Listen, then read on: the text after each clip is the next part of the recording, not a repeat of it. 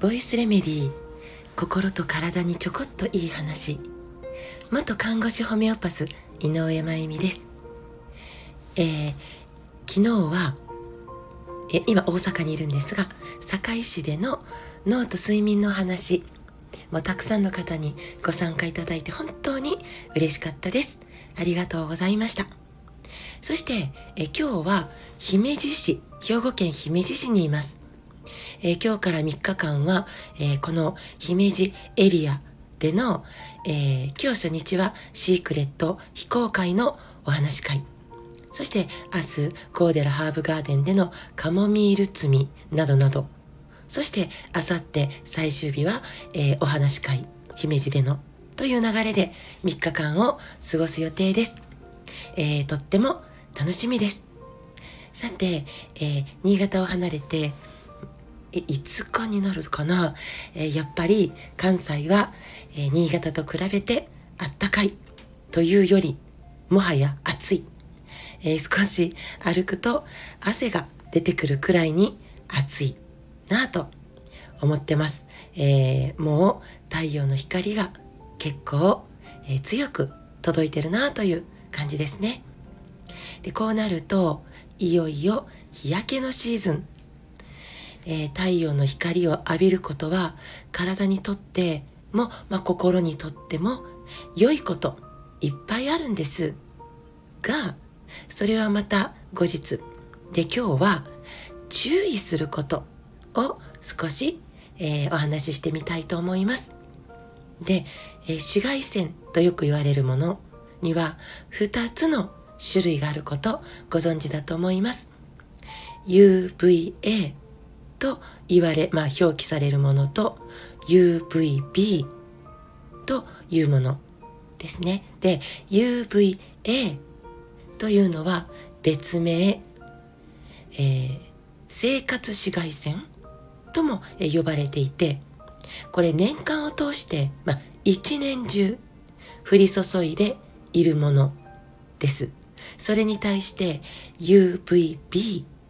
というのはこれからのシーズン限定夏場に多い紫外線でもう肌を焼けさせて赤くさせて黒くさせるという光なんです。でこうしてみるといかにも UVB の方が肌に刺激的でまあ良くない印象があるかなと思うんですよね。でもこの夏場だけの UVB と比べて生活紫外線と呼ばれる一年中降り注いでいる UVA の方はなんとえ衣類をも通過してしまう着ている服通過して肌表面突き抜けて肌の奥まで届いてるんです。そしてコラーゲンといって、えー、肌の弾力やキメの細かさを、えー、支えているものがそのことによって破壊されてしまうんです。でこの地球の大地まで一年通して届いている紫外線の全体の95%がなんとこの UVA の方なんですね。まあ、最も多く届いている時間帯は朝の10時から14時頃と、まあ、言われているんです。なので、この時間帯だけでも、こう、唾の広めの帽子をかぶることで、人体へはある程度防げることが分かってるんですよね。帽子をかぶるという唾の広めのね、えー、この紫外線の70%を、えー、カットできるかなとも言われてるので上手に利用していきたいものですが、えー、もっと影響を受けるだろうと考えられているというか、まあ、受けているというかそれがどこかというとズバリ目なんです。目目に対しての紫外線の影響って結構強いんです。目も日焼けしますよってことなんですよね。しかもこの夏場だけの UVB の方はいかにもえ目も赤く焼けさせるのみたいなこう強く影響を与えそうに思うんですけど UVB の方は目に届いた時目の眼球というかこの表面ですね。この表面でこう弾かれていくんです。表面だけ表面にタッチしたらもう弾かれて、えー、しまうんですよね。それに対して UVA この一年中降り注ぐ方の紫外線は目の表面からそこを突き破って目の中眼球の中を通ってその眼球の突き当たり脳の手前というか突き当たりまで紫外線が、えー、突き刺さるというか届いてしまうその強さがあることが分かってますだからえー、サングラスってありますね。サングラスってこう夏に使う道具みたいな印象があるかもしれないんですが実は、えー、目のためには一年中上手に使っていいものとも言えるんですね。でサングラス選びで注意することがあります。それは何かというと意外にも色の薄いものを選ぶことなんです。えー、